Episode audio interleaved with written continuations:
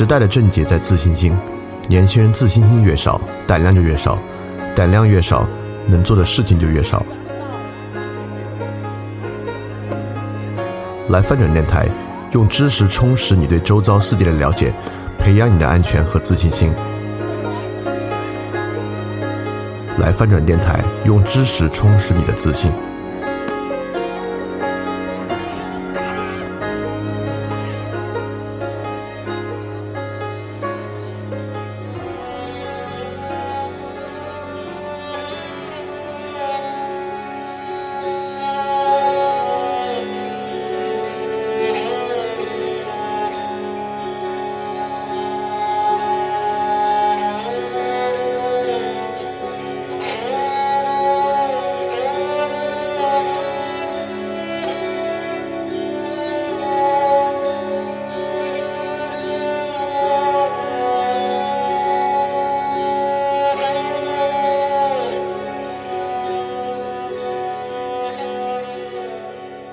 周一晚上好，欢迎回来继续进行翻转电台的知识分享，我是李厚成。今天我们分享的是这个系列的第二期媒介与传播。呃，这是个时代性很强的话题啊，就是因为我们今天生活在一个媒介时代，而且这各个不同的媒介变化特别快，特别是有了我们现在手上那个手机之后啊，它的变化更快。但我们第一期讲的呢，却特别没有时代性，就是把年代讲得很远，在讲这个。语言的起源啊，大概是从六百万年讲到二十万年的这么一个情况。当然，当然这期我们依然会时间会比较远，但是这期就讲到一个很重要很重要的情况了，因为这期大家都知道，我们讲的是文字语言与口头语言的区别。这个在我看来呢，对于理解媒介问题是一个核心，因为只有理解口头语言与文字语言的差异，并在这个二分法上啊。看他们的差异，反观我们今天的媒介环境，可能很多问题才能够真正被很好的理解。也就是说，我们要理解一种作为口头语言和书写语言之间的差异和张力，和他们的区别，才能够作为一个分析今时今日问题的框架。这次我们讲这些内容，首先对于动物智能做一些补充，因为大家看起来之前。对于动物智能这个问题挺感兴趣的，尤其是对于海豚，我们做一些补充。然后接下来马上来讲文字的的问题。我们先讲文字书写系统的发明和起源，然后讲文字书写系统的特征，以及它跟口头语言的区别。然后我们来讲书写文明本身这个事情。然后就你看，我每次都快进很快啊。我们上期到这期是从这个语言的起源到文字的起源。然后这期到下期，下期我们立马就会讲今天的媒介的变化，一下跳到今天。但是虽然它时间跨度很大，但本身是有道理的。那我们立马开始今天的内容。首先是一个特别简短的阶段啊，我们对于动物智能进行一些补充。在上一期结束之后，我们在群里做了一个补充啊，因为上期结束之后，我们对于海豚和海豚可能产生的智能呃进行了一些探讨啊，我们很期待能够有破译海豚语言的方式来与海豚说话。呃，但之后我们也查到一个东西啊，说是海豚的海马体非常小，因为我知道，我们知道海马体是这个人或者哺乳动物来保持和保存长期记忆的一个部分。如果海豚的海马体很小呢，如果长期记忆有限，我们上次在讲到猩猩，就讲到社会化动物之后，我们提过啊，这个长期记忆对于社会化动物产生自我意识有多重要。如果海豚真的只有很微弱的长期记忆的话，那它的智能一定很受很受影响，但是所幸我又看到另外的论文，专门研究海豚的长期记忆的，除人以外的哺乳动物，海豚的长期记忆最强，而且是社会化记忆。那这个情况就让我觉得很奇怪了，就为什么海豚保持很小的海马体，但却又有很强的长期记忆呢？所以我进一步去看论文和研究啊，发现确实我们能发现生物进化不同的一个方面。我们知道鲸豚类动物。就是所有的鲸和海豚是一类很特殊的进化路径，大致生物是从海洋到陆地，但是鲸豚类动物呢却走了一个从陆地到海洋。鲸豚类动物曾经都是四足的哺乳动物，就它跟我们现在看到的一些比较矮小的大型哺乳动物很像啊，过去都是四足爬行的，只是它们可能在近海边生长，慢慢慢慢进入到大海里，就是进化成一种海洋哺乳动物。这类哺乳动物和我们很不一样啊，就是我们的海马体在大脑内，它们的记忆器官在小脑，在小脑的顶端与大脑连接位置。但其实，如果我们看人的大脑结构啊，大家如果感兴趣可以去搜一下。其实感不感兴趣都应该搜一下，我觉得对大脑结构有所了解，基本上是再往下听范儿电台一个，包括看我们其他内容一个挺核心的一个知识啊，就对大脑不需要有很深的了解，但起码了解，比如说，当我们说到海马体的时候，你大致脑子里有印象，它长在什么地方啊？它大概是在这个扣带回的后部、后下部，恰恰就是跟小脑连接的地方。所以我们的海马体呢，产生在小脑与大脑连接大脑这部分，海豚刚好相反，产生在。小脑与大脑连接，小脑那部分，小脑顶端。海豚跟其他鲸豚类跟其他哺乳动物不一样，鲸豚类有一个很大很大的小脑。大家看我截的这个扫描图能看出来。我们知道我们的大脑比小脑可大多了，但鲸豚类小脑和大脑的大小差不多，基本上可以说是大脑比小脑大一点点，大出一点五倍的样子。我们肯定是不止啊。所以海豚的进化方向呢，很多功能是在小脑上的。但这个为什么这个进化功能在小脑上，而不是在扣带回？这肯定会有很大很大的影响啊！但这不是我们今天讲的重点。但今天我要给海豚的智商证明，就是海豚并不是因为海马体小，所以有很短的长期记忆。相反，因为海豚是走这个小脑进化这个路线，因此海豚有相当相当可观的长期记忆。所以我因为这个原因呢，维持对于海豚智商和海豚语言的看好。所以我们知道，如果我们拿一节最简单的浮游生物来看啊，这个浮游生物有一些触手，有它的一个腔肠类动物啊，就这边口进，那边屁股排出，类似这样的动物呢，就有两种最简单的神经，一个触觉神经，一个运动神经，就是它的触觉神经呢去探测水的温度啊、游动啊，然后它的运动神经来驱动其触手，所以最简单的生物就是一节触觉神经接一节运动神经。什么叫做我们的大脑？到底什么是我们的大脑？就是我们的感觉神经和我们运动神经中间形成复杂的位置，来处理外界的感觉，并形成我们最后的行动。所以，我们也有很我们的触觉器官啊，我们的眼睛啊、视觉皮层啊、触觉啊，这些都在我们的身上表征。今天一会儿我们会说到这个很重要啊，就触觉呃感觉神经。然后我们有我们的运动神经啊，包括我现在说话，运动神经在牵动我的嘴唇、口腔发生变化。但我们跟其他动物很不一样，就是我们的感觉神经和运动神经中间，所有生物不就是一个接触感觉产生运动的一个整体吗？但在我们感觉和运动神经中间呢，有庞大的中间脑区存在，有中间这块大脑存在。对这个中间部分呢，就是智能一个动物的智能，它所发不发达和这个动物到底有多复杂的一个动物啊，就这中间部分了。所以感觉神经和运动神经中间。也可以像我们一样全部长在大脑里面，也可以像海豚一样长在小脑里面，都是可能的。这是对海豚。那第二个就是也给大家建立一个对于演化智能的一个基本印象。在我们的大概想象里面，是海洋生物，呃，浮游生物啊，演化成陆生生物，陆生生物从爬行动物向鸟类向哺乳动物演化的过程。大概我们曾经认为哺乳动物是最聪明的，但其实完全不是。所以我们认为各种哺乳动物比较聪明，因而我们可能有一种错觉，觉得猫是不是挺聪明的？但其实不是。然后我现现在给大家列出来的呢是哺是哺乳动物的脑皮层，就叫 cerebral cortex，就是呃，如果我们说大脑的三重假设啊，就新皮层最晚进化出来这个皮层里面神经的数量，它是以十亿计的啊来看。这个数量多少？因为皮层神经数量跟智能大概有正相关的关系。不过你不能光比数量啊，你得比这个数量跟这个动物体积的比啊。那没关系，我们拿数量做个参考吧。很快这部分说完，我们就开始说这个语言的问题了。但给大家大概说说，人呢是一百六十亿，呃，跟我们的身体比呢，已经你你一会儿看其他动物已经相当大了。呃，只有一一种动物比人的皮层神经细胞更多，是一种鲸鱼。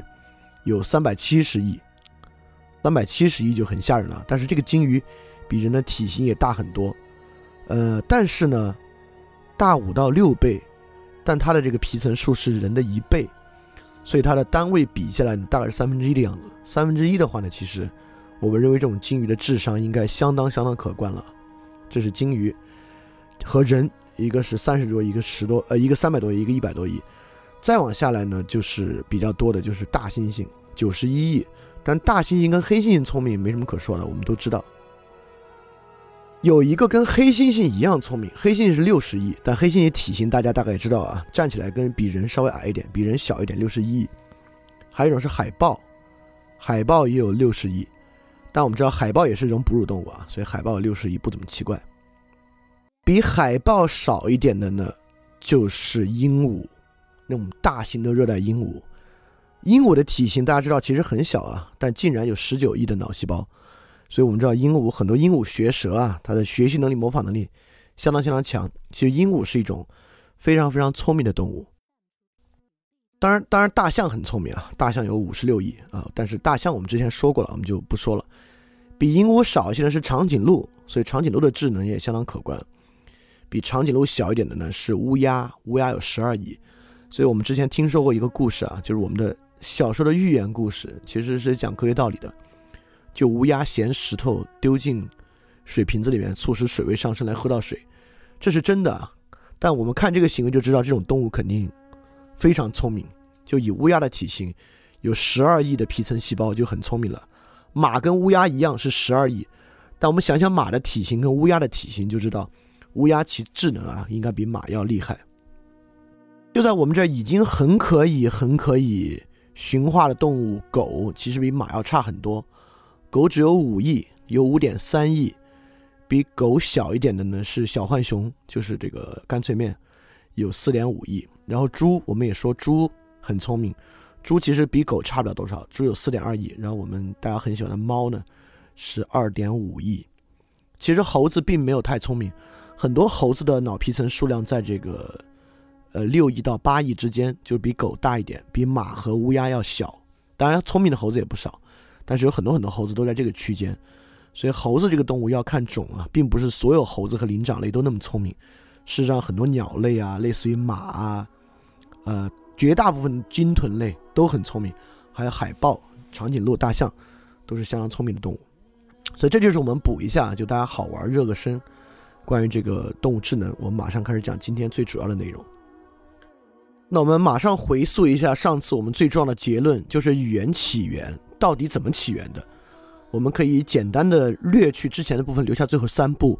第一，大猩猩、黑猩猩这种群居动物已经产生了很多信号语言，它们的表情、动作、叫声都是信号语言。再往下一步，我们上期介绍的长尾黑颚猴，由于交配权的分化，因为大猩猩、黑猩猩交配权是属于群体里面的阿尔法没有但是在长尾黑颚猴里面，由于交配权的分化。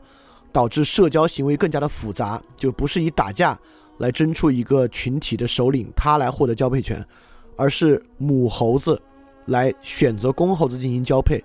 因为这个原因，我们上次提到啊，母猴子还就是它的发情期还隐藏了，不像很多其他动物，这种猴子母猴子的发情期是隐藏的，因此它的社交行为非常复杂。有多复杂呢？我们上期介绍过一个人教猴子使用货币的实验啊。这个实验呢，就是长尾黑颚猴完成的，也就是符号行为的彼此学习。黑猩猩只能学会信号语言，长尾黑颚猴开始能够学会这个符号，而且符号不是由人去一只一只教这些猴子，是这些猴子之间主动就能够在使用中学会这个符号。因此呢，这些猴子拥有对于金钱啊，就是试验人员发给他们金钱采用主动类比的能力。那到人，语言到底如何起源？我们比长尾黑颚猴更进一步在哪里？就是彻底的情境分离。猴子会使用钱，但不会存钱。他们必须把钱在当场使用完，导致他们吃饱或者性行为足够满足为止。但人，因为他们不能够分离这个钱跟这个性和食物的情境，但人可以彻底把要素跟情境分离。所以我们上期举了中文的例子啊，就是我们之前也举过的“乌五五”这样的字。所以，一个情境内的多个要素开始在情境里分离，促使我们在这个情境之外还可以用这个发音来回溯那个情境，所以逐渐形成了一些最早期的词汇。这个就是我们回溯语言起源的一个简单过程。当然，如果你没听过，还是需要把上期重新听一遍。因为这很重要。我们必须了解语言与类分别的关系，语言与共相、书相的关系，就是语言是如何只有超越情境，你才可以提取出共相，而这些共相才形成语言。这个对今天这期其实也至关重要。这是我们现在可考的一些最早的单词，这些最早的单词在几乎所有印欧语系之中都有，甚至我们知道印欧语系跟华夏语系，就我们这边汉语差异很大的，是两个独立发展起来的语系。但这里面很多词甚至在汉语里面也有，比如说第一个第一个词啊，这个词是所有印欧语系里面表示人的这个这个词汇，就所有这些词都非常非常古老。甚至就应该是最古老的那批词，才会在全世界各个语系里面都有它的痕迹。第一个词就是 mano，就是我们现在 man，男人。大家有没有发现 man 和男这个词其实还蛮像的？就 mano 男，这应该是我们这边也是一样。当然，这个词未必最早就形容男性啊。我们知道，如果有这样的词汇的时候呢，应该还在母系社会。可是可能进入父系社社会，一个泛指人的词开始更多指男性。第二个早期单词 tick，tick 就是一的意思。你没有发现 tick 的发音也挺像一，都有这个一这个元音在里面啊。所以 tick 一，tick 不仅指一，还指一个手指，就人的食指，一个手指 tick。然后第三个词是印欧语系都有的词，但我们这边不一样，就 aqua 就是水的意思啊。西班牙语现在可能英语叫 water，但是很多类似于西语、葡语、意大利语水还叫 aqua。基本上我们发现。而且这是个这是个语言学家啊，他总结了大概，呃四十五个最早的词汇。这最早的四十五个词汇里面，主要是指主要是在讲三个事情。所以我们可以通过这个来发现，最早提取的共相是什么样的共相，从而可以反推其情境，就他们是是是在什么情境之下说这个话，他们为什么要说这些话。基本这四十五个词汇在以下三个方面：第一个是指人的词汇。就是谁？这里面大概是有人、有我、有母亲、父亲等等这样的词汇是最早的词汇。第二个词汇很多很多身体部位的词汇，手、脚等等的。第三自然自自然的元素，河、水、山、树。为什么早期我们这么愿意去讲这三种话？就第一个很容易理解。我们为什么这么经常的去指人？因为我们知道，从我们赶下树啊开始直立行走开始，我们的群落越来越大，几十个人、几百个人形成一个大的群体，在几百个人形成的一个群体里面，彼此之间一定有很多命令要发，有很多事情要叙述，也就是说是谁做的，这是谁，这一定是一个很重要、很重要早期。大家互相识别和维系部落的一个场景，所以在这个场景里面呢，指人的词汇其实很容易理解，自然元素的词汇也很容易理解啊，树、山、水啊，都跟生存息息相关。就是我们现在去哪儿，去那边的树，这边的树，去采果子啊，去河里喝水，这就很容易理解。为什么有这么多跟身体相关的词汇？这里我们要看一个东西，你看，我们之前讲海豚讲到了啊。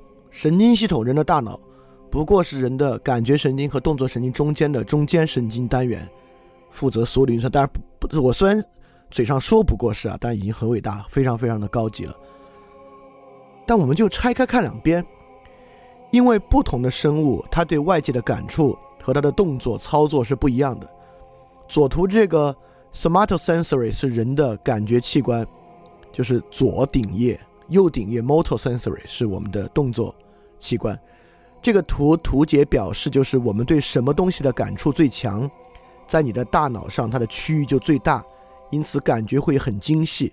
右边是一样，什么东西它的在大脑里占的空间大，你的动作就会越精确。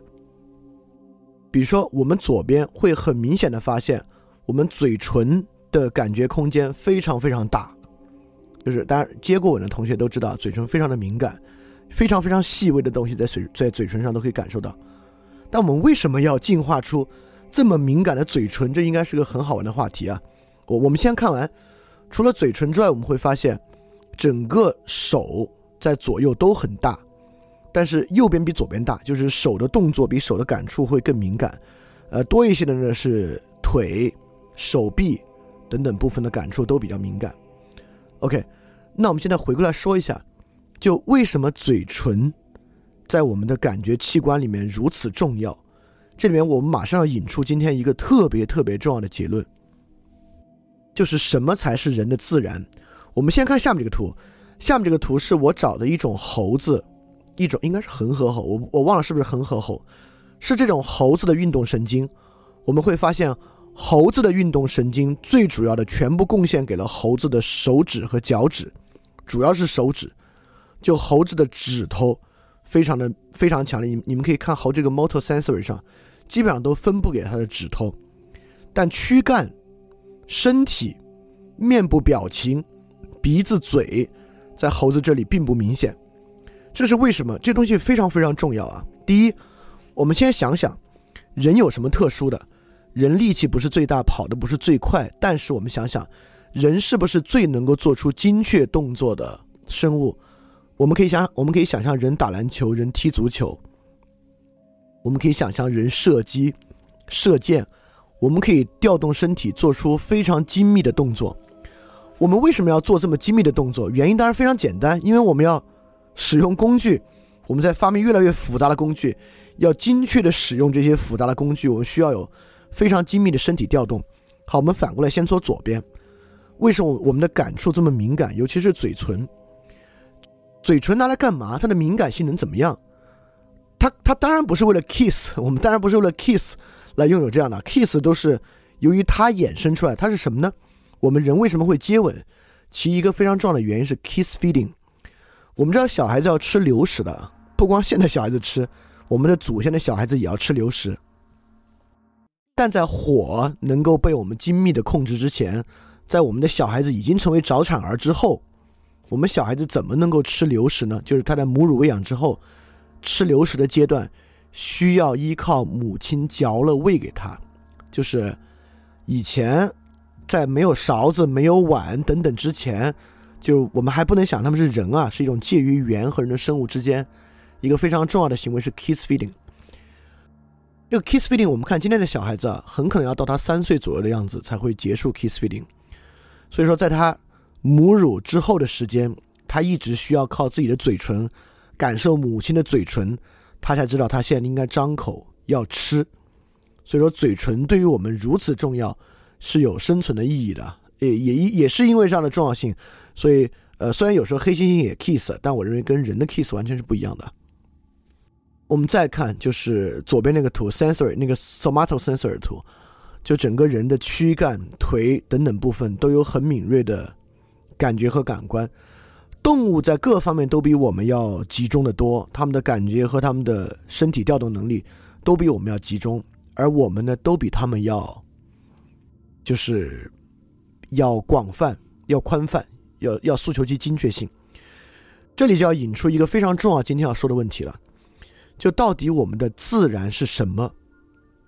你看啊，一只小猫生下来，当然需要经过，就当然就落地了，在地上跑。呃，母乳喂养，喝母猫的奶，但本质上是在地上跑。母乳喂养之后就可以开始吃东西。但是，我们今天人喂猫还是小猫喂流食啊。但你给它吃幼猫猫粮硬的，它其实也能吃。它大概小一点，它都它都它都能吃得下。外面的野猫没有流食吃，也是可以吃的。但我们回过来想想，人对于我们人而言啊，其实，在母亲的照料下所。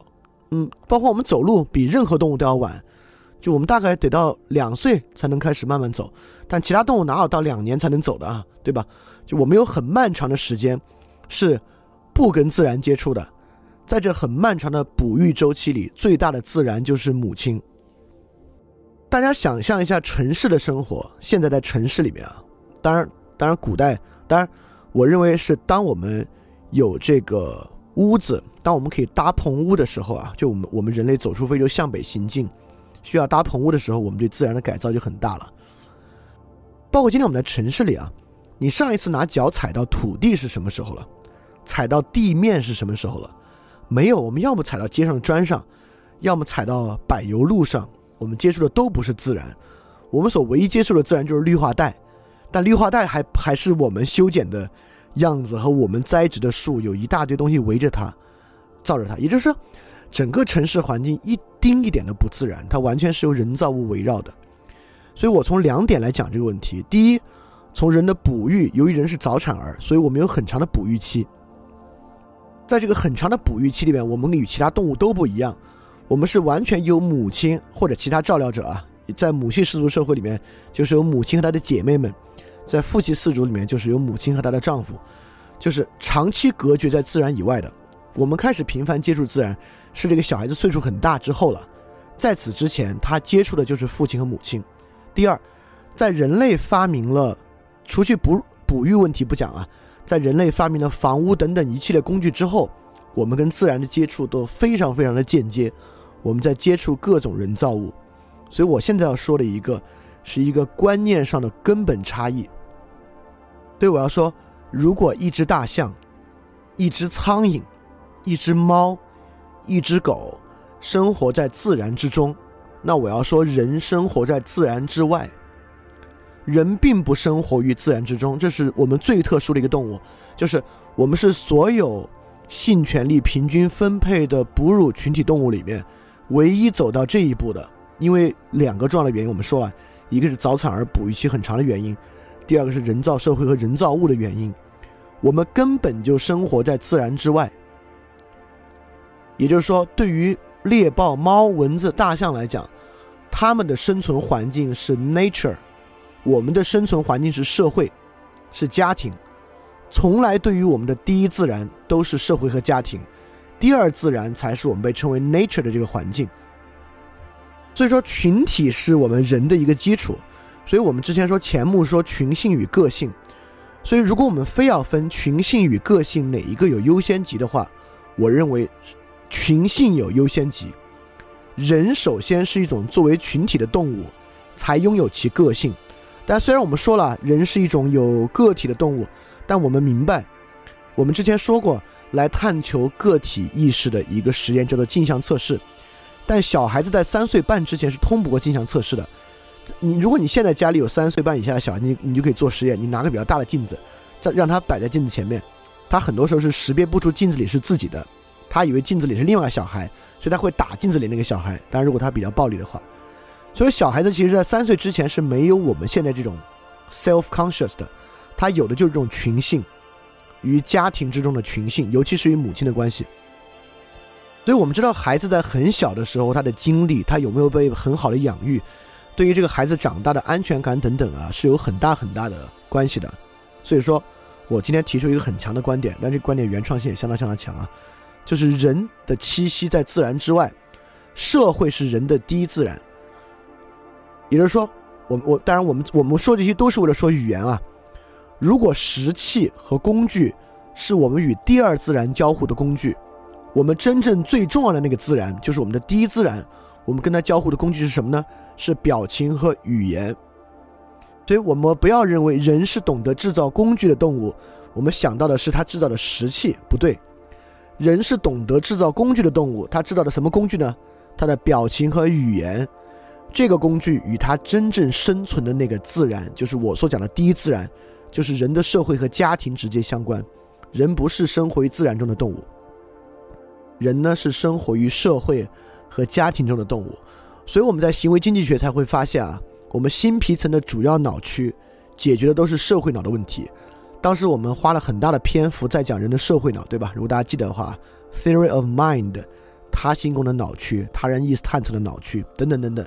遍布在我们的新皮层之上，有广泛的位置是用于我们在社会里沟通的，所以我有一个很强烈的观点：我们生活于社会和家庭，而并不生活于自然。这对于理解人的意识和人的语言很有很有关系。当然，我们这个会成为我们的一个基准点啊。我们继续往下讲。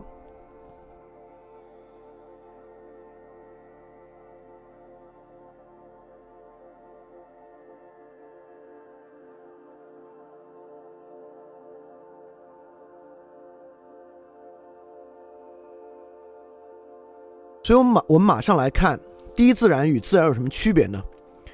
第一，我要讲了，第一自然具有优先性，比起自然来讲，社会和家庭具有优先性。所以到之后我们会讲啊，一旦文字发展起来，是自然仅仅会是我们的对象，所以我们才会有保护自然、保护生态环境、利用自然、砍伐树木、建造城市这些想法，是因为自然从来就是 secondary 的。对于我们人来讲，永远具有优先性的是第一自然社会。那么我们与自然交互的脑区呢，是整个边缘系统、运动神经等等与自然交互，而几乎整个前额叶侧面的颞叶，我这还小写了颞叶部分。都是用来与我们的社会交互的。那么，我们跟自然怎么交互呢？主要是以动作交互，与河游泳就呃河流、海洋就是游泳，地面就是行走，山就是攀援、树木。我们用动作以及动作的工具与自然交互，但我们以社会化行为与第一自然交互，用表情、语言与第一自然标交互。我们与真正自然的关系呢，是一种整体性的刺激，是外部的视觉的、嗅觉的。听觉的整体刺激，我们跟它的关系是自然界给我们刺激，我们进行反射。我们跟第一自然交互，不是一种整全性的刺激，而是符号刺激，是信号语言与符号语言。这种刺激，我们的交互方式是高度可塑的，我们可以发明新的符号、新的方式。而相比自然，没有那么多啊。我们跟自然交互是以物理定律为基础的。虽然我们发明斧头，我们发明锯子，我们现在还发明电锯。但电锯、锯子、斧头与我们跟树的交互方式，只是效率的加强和强度增高。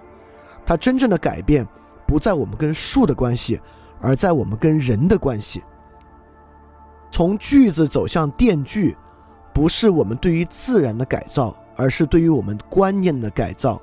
是我们想到内燃机，是我们发明出内燃。内燃机在自然中是不存在的，就是以柴油驱动马达。马达带动链锯，在自然界从不存在。这是我们对于符号的摆布，我们对于锯子、对于链条、齿轮、活塞运动的摆布。因此，我们能够用电锯去锯树，不是我们在重配自然，而是在重配我们的符号。我们的可塑性在于符号，而不在自然。对自然的特征呢，是一种广言上的延续性。广言，如果你听范尔电台听过，你你你肯定明白啥意思啊？就。笛卡尔讲的广言世界的广言，那么第一自然的结构不是广言的连续性，是逻辑与非逻辑的网状结构，就是我们发明的口头语言，到我们后面发明的书面语言，我们发明的数学，它本身是网状结构的，包括我们所发明的意义，我们一会儿会讲啊，是或者逻辑或者非逻辑性的网状结构。那么在第一自然里面，它的组织方式呢，是以情境组织起来的。比如说，我们今天主要情境啊，周末、日常上班、学校、工厂、shopping mall，对吧？是以情境，以情符号是组织在情境之中的，而自然呢，已经被组织在我们的情境里了。比如说，今天自然大概被组织在类似于旅行啊、户外远足啊、登山这样的情境里。所以，对于自然呢，我们是认识并提出策略，我们不断的认识自然，提出策略来对待和塑造自然。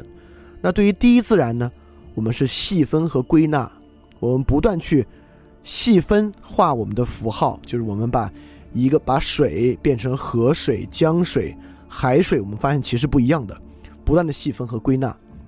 那最重要的，说到底，对于真正的自然 nature 呢，我们是感觉；对于第一自然呢，我们是理解。但一旦提到理解这个词，它一定是双向的。在第一自然之中，所有这些符号、这些可塑的东西，都是双向的。它需要被我们以及社会和家庭所理解。所以，这是将我们与社会上不不叫社会上，不能叫社会上，与自然中的所有动物区分开来的根本条件。人为何如此特殊？当然，你我们可以说，人能够携带工具，可以制造工具，人发明了语言。但如果我们要把它上升到一个更抽象的层面，就是我提出的这个观点，就是人是唯一生活在社会，就是它根本性的生活在社会家庭中的动物，而其他动物都是生活在自然中的动物。所以，对我们而言，这个第一自然的结构是什么样的？它大概分这三个部分：情境、符号、意义。黑猩猩呢？是情境和它的动作啊整体意义一体的，整个都在一体，只有信号却没有符号。对于长尾黑颚猴呢，是情境符号一体的，能够识别出金钱这样的符号，在一个 game 的情境之内使用这个符号。人呢，能做符号与情境的分离，但这一步非常重要，这还是在讲上次部分，我还要再讲一遍。符号如果从情境中分离出来，何以分离出来？意义使其分离出来，因为意义是超越情境的。就比如说我们讲的“屋”那个意义啊，那个意义不管是什么，是五是屋是无都行，我们要的是那个东西，不一定要的是那个场景，那个场景是为了达到那个物的状态，所以那个物可以当做单独的符号，这个符号跟这个意义最开始是有对应的关系的。就我们用之前语言学讲过的东西啊，就我我们现在用这个术语说一下，比较有有助于接下来的论述。这个符号变成了能指。这个意义本身变成了意志，因此，只有情境中的要素可以提取分离出来，才它就会必然的形成能指与意指的结构。情境中的某一些片段里的要素，像舞蹈的舞那种舞的形式，就会成为一个符号，它指向这个意指，就是我们的意义。好，所以人类作为唯一生活在社会与家庭中的生物，这个生物面对的这个它的第一自然的结构。就是情境、符号与意义。那么口头语言是干嘛呢？口头语言就是我们从情境中发现了共相。当然，我打括号说啊，我们进一步做的就是在共相之中去发现新的共相。我们发现一种新的共相，就是有一类人，在各个家庭中，我们之前讲那个《诗经》讲过啊，最早期还不是一个部落里面有个统一的主神啊，每家有每家的神。啊，就是所谓的民民杂不分嘛，就是绝地通天之前啊，神是杂糅不分的。因此，我们发现很多部落里面，邻近的部落，甚至很多家庭里面，这个女家长啊，就是巫，就每个家庭都都有这么一个人。因此，从巫的这个共相中，我们提取出一个新的共相，就是领导大家做巫的这个人，把它称为巫。所以说，口头语言呢。就是不断的在这个情境中发现共相，在共相中提取出新的共相。这里我要说一句啊，就共相与书相之变，大家说你你你管它叫提取出新的共相，还是还是新的书相？我认为没所谓的，这两个其实是一个词汇。我们要想啊，我们之所以能把女巫从巫仪式中提取出来，是不是就是要发现女巫这个角色与仪式中其他符号的不同，对吧？因此，女巫对于这个舞蹈，对于那个精神的舞，其实是个书像。但反过来说，我们回到猫那一点啊，猫跟苍蝇有什么不一样？能发现类，对吧？也就是说，猫为什么能找人不？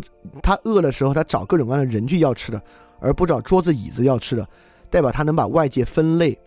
所以说，外界一旦能分类的话啊，书像等于共相。当我们发现书像的过程。所有能被形成书像的类的之间就有一个共相，所以大家不必去问到底是发现了书像还是共相，它就是一个意思。所以说我我我这里再再再插入另外一个东西啊，就我们之前呢会认为语言是指物语言，对吧？奥奥古斯丁的说法，我们指的桌子说桌子，指椅子说椅子。如果你在家里教小孩子，你也会发现，呃，比如说你在家里拿那个椅子教小孩子啊，这是椅子，小孩子渐渐压咿呀学语椅子。但小孩子去到外面，看到外面的椅子，可不一定觉得叫椅子啊，他可能觉得是另外的东西，就只有家里面那个叫椅子，对吧？慢慢慢慢，小孩子才能够发现。所以，与其说我们是指物口头语言啊，是指物语言，我觉得更精确的，我们应该把它称为指类语言。我们从来不是指物，而是指类。比如说，我就发现过，我有一个侄女儿，她小时候很有意思的情况。小时候，她老是指着她，她因为他们要教她“妈妈”这个词嘛，就教她说“妈妈”。他之后发现了一个 confusion，就是他有他有点以为“妈妈”这个词是指女性，所以外面的女性他也会指着叫“妈妈”。然后我们大家他的父母在纠正他：“不不不，这也不是妈妈，只有这一个是妈妈。”他才慢慢意识到：“哦，妈妈这个类不是指女性，它指的是另外一种有血缘关系的女性的类。”当然，小时候不知道，他以为妈妈是指女性，所以我们说到这个类跟共相、书相的关系，我插一句啊，就我们之后再说语言是一种指物语言呢，我觉得，呃，不管指物语言这个观点对不对，但至少我们应该说它是指类语言，而不是指物语言。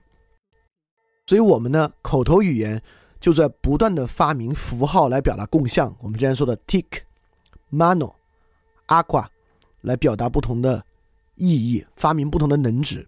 当然，我们也说了，最早的一个能指呢。都是有多个意指的，像 “u” 这个能指指了很多很多东西，tick 指了很多很多东西，所以符号的演化呢，让符号获得新的能指和意指，慢慢慢慢慢慢慢慢，口头语言就要就就就用这个关系发展开来了。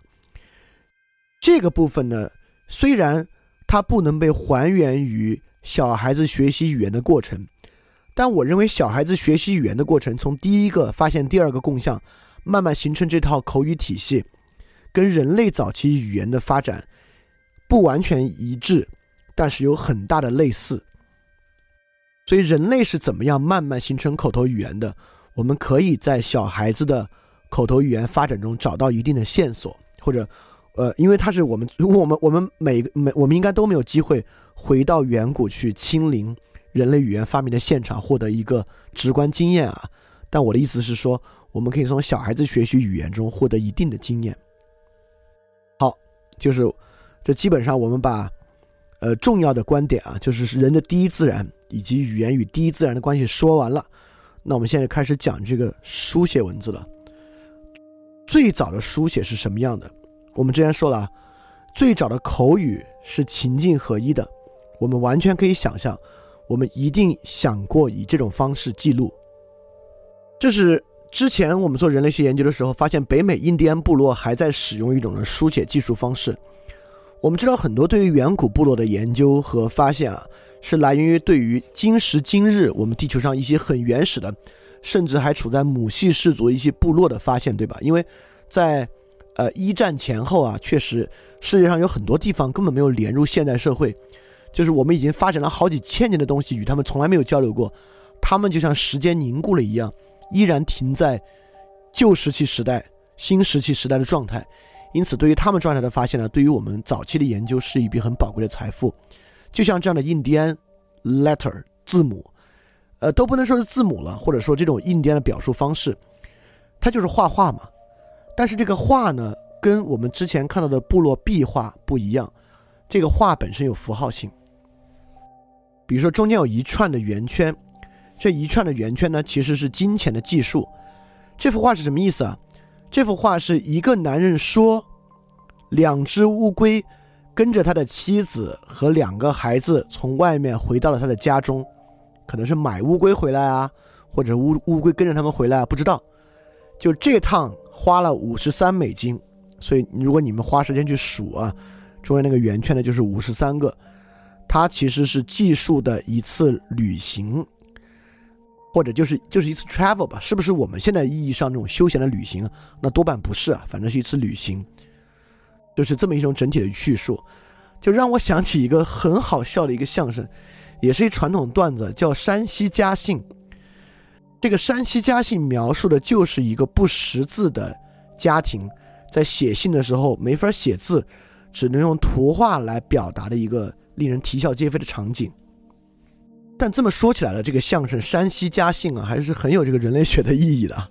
OK，所以最早的语言，我们发现它至少有两个抽象符号啊。第一个是金钱，第二个是那个男人嘴里出现的线条，对吧？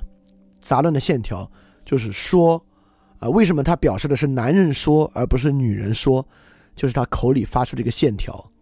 所以说，在整体的技术之中呢，这样的话本身已经附带了。符号的意义，正是这样的符号让我们知道是谁在说，还有它里面对于钱的技术，对于数字的技术吧。但这种其实，呃，它是不是信号式的呢？不是，至少上面那个钱的技术部分是有逻辑性的，是书写式的，而不是信号式的。是信号式，你是无法通数数来表达五十三这个数字意义的。所以我在问。假设啊，假设我们这个民族有一个财政部，这个都说都说说复杂了。这个民族有个人记账，这个人呢以收支来记账，就是他们来负责部落里的公共记账。支了多少钱，收了多少钱，他会怎么写呢？他当然就靠就会靠画这个圆圈的方式，把每一笔收支都记下来，对吧？所以说，如果我们碰巧啊发现了这个部落的账本儿，那么这个账本本身呢，是不是就比这个图看起来更像语言一些？它不外乎就是一堆一堆的圆圈，一堆一堆数量不等的圆圈。我不知道他们会怎么记啊？会不会像现代会计一样，左边记入账，右边记出账？如果这样的话呢，它看起来其实就会非常的现代。所以说，我们会发现这种共享的提取呢，只要这个民族本身具有一个行为要做。这个符号很快就会成为一个专有符号，就很像我们的一一种文字系统了。当然，这样的书写形式跟我们今天的书写最大的区别是一个很大的区别啊，我也不好说是不是最大的区别，但一个相当本质的区别是没有语法，对吧？书写的语法是很强烈的，是很严格的，但这个语言没有语法，它就是一些最经常使用的要素的堆砌。比如最经常使用就是对数量的计数，和对于发言者身份的标识，它里面只是一些最常用的要素，但是却还没有语法。那么在什么情况之下我们需要产生语法呢？我们就拿乌龟和人的意思的这个意这个图像意义啊，来模拟一个语法出现的场景。呃，就比如说乌龟就是乌龟，人就是人，房子呢就是家，所以说。当我们这么画的时候呢，还有下面一个，下面我画了乌龟人和放大镜。假设放大镜在这个民族里面啊，就是抓的意思。所以当乌龟人和放大镜被放在一起的时候呢，自然就是人抓龟。那人家和乌龟三个东西画在一起的时候呢，自然就是人回家，乌龟跟着人。所以说，在这个情况之下，我们都不需要语法。我们只要把这三个图画出来，对于这里面到底是人追龟还是龟追人，我们就完全能够理解。但是我们要想，假设乌龟对这个部落极其重要，如果我既不是主动出去抓乌龟，也不是要回家，我就是有一天走到外面的路上碰到了一只乌龟呢，我现在该怎么写？我怎么写下来？是我追龟还是龟追我？很容易啊，那如果我们是部落的人，那我们发明一个条件，对吧？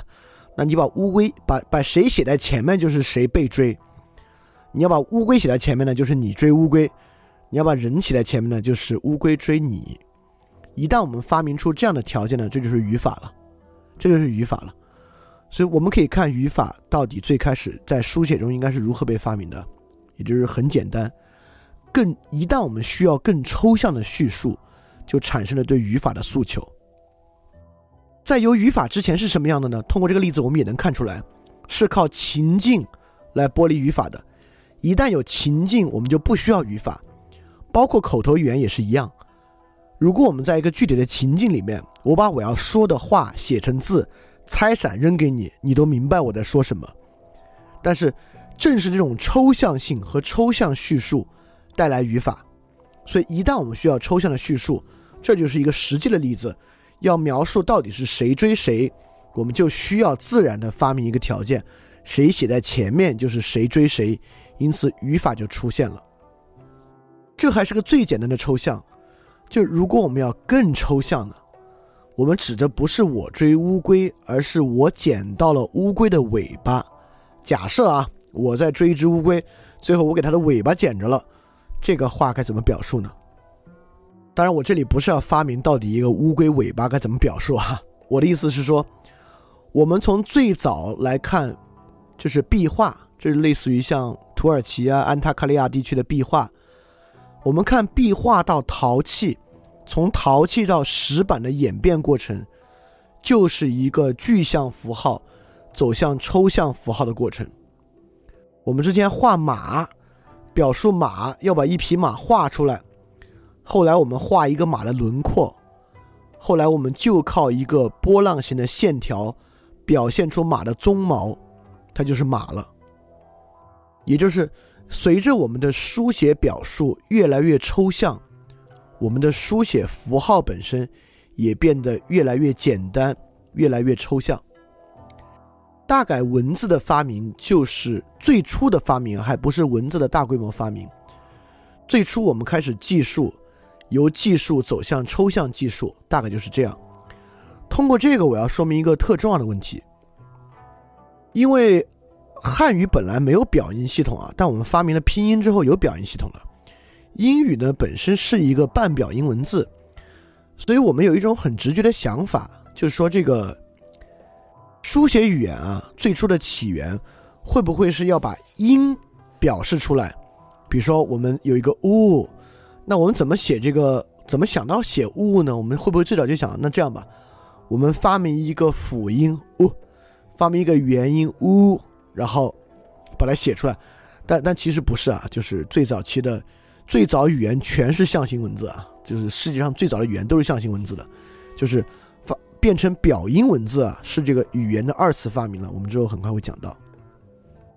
好，我们现在已经有书写文字的起源了，因为某种技术的原因，我们需要不是 counting 这个技术啊，就是 narrative 这个技术，因为某种技术的原因，我们需要这个书写，那我们就会产生第一种书写文字。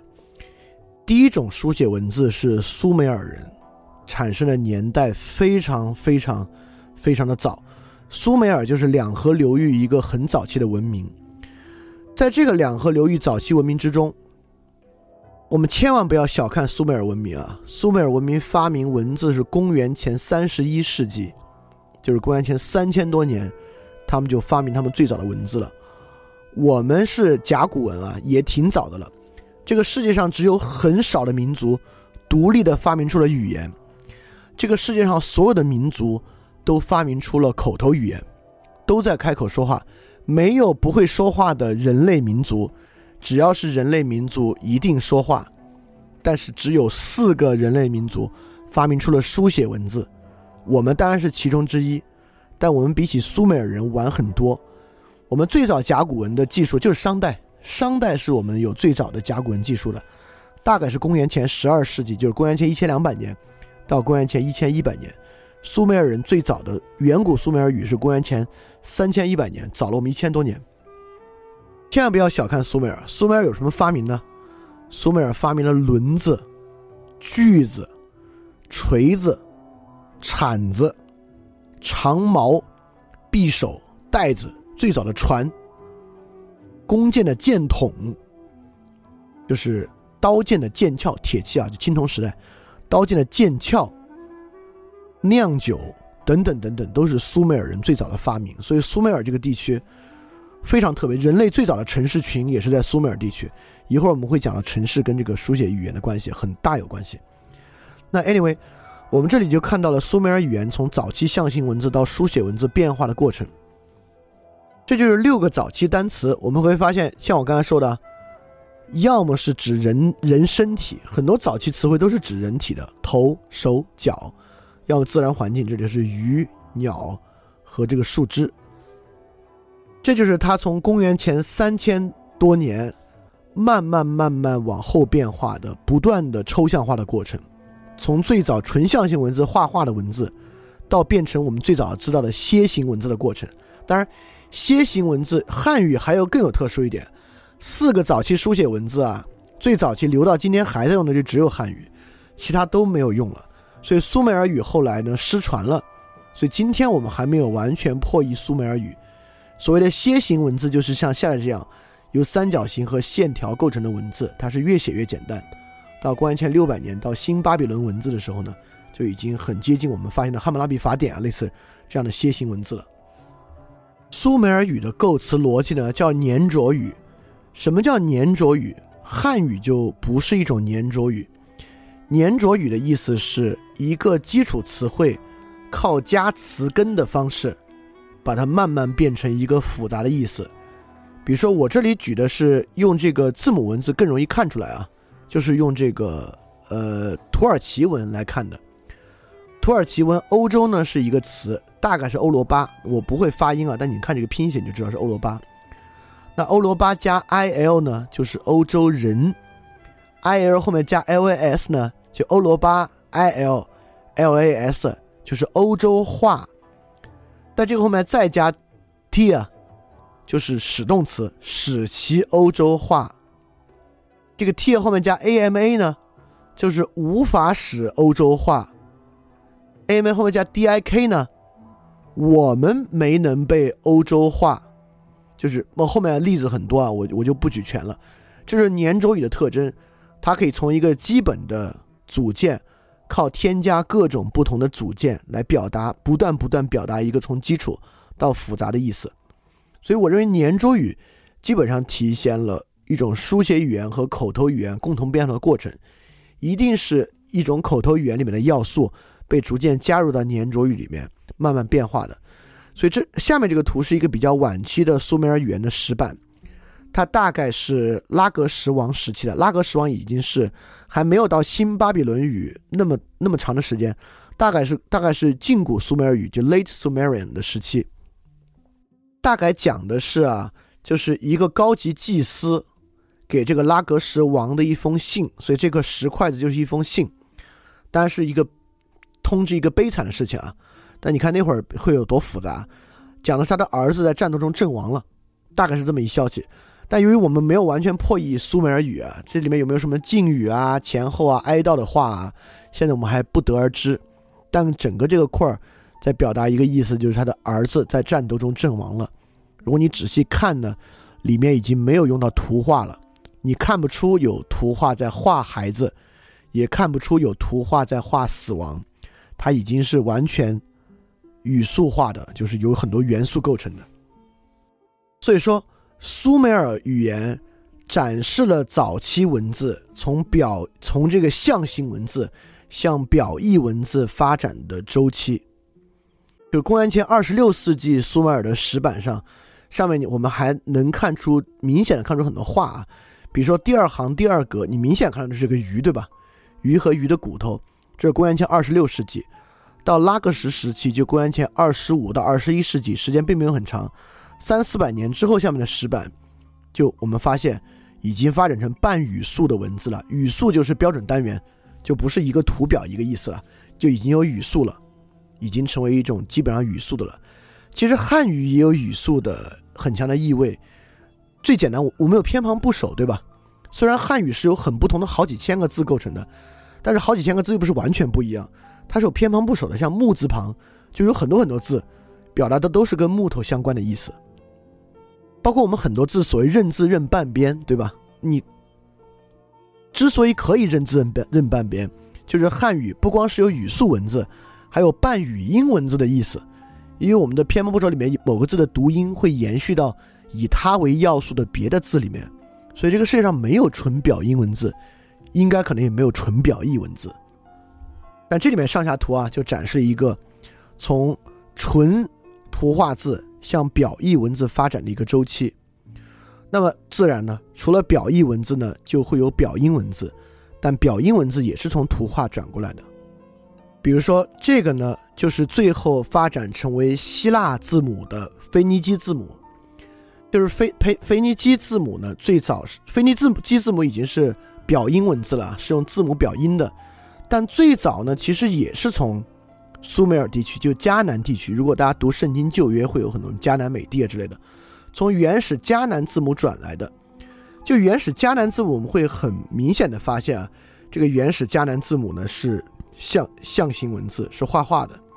比如说原始迦南字母里面“牛”这个词，今天的 A 如果按照这么来看啊，还真是挺像一个牛头的，对吧？所以就形成了后来的 A 这个字母。而 B 这个字母呢，是从房子里面慢慢演化过来的，所以说慢慢慢慢这样的读音，比如说牛在那会儿就念 alpha，然后类似于 alpha，对吧？房屋呢念 bet，就慢慢形成 beta、alpha、beta 这样的 gamma、gamma 就是毛那会儿 gamma，慢慢慢慢这些就变成了一种表音的结构和单元，形成了最早的表音字母。但是我们必须说啊。比起表意文字，表音文字确实有其过人之处，是什么呢？我们可以发现，汉语这样的表意单元，其实是把传统的这个象形文字，把象形文字是一些简单的单字吧，比如说木是一个字，三撇是一个字，我们今天把它合在一起呢，管它叫杉树的杉，对吧？但它其实还是传统的表意文字的结合与再组合。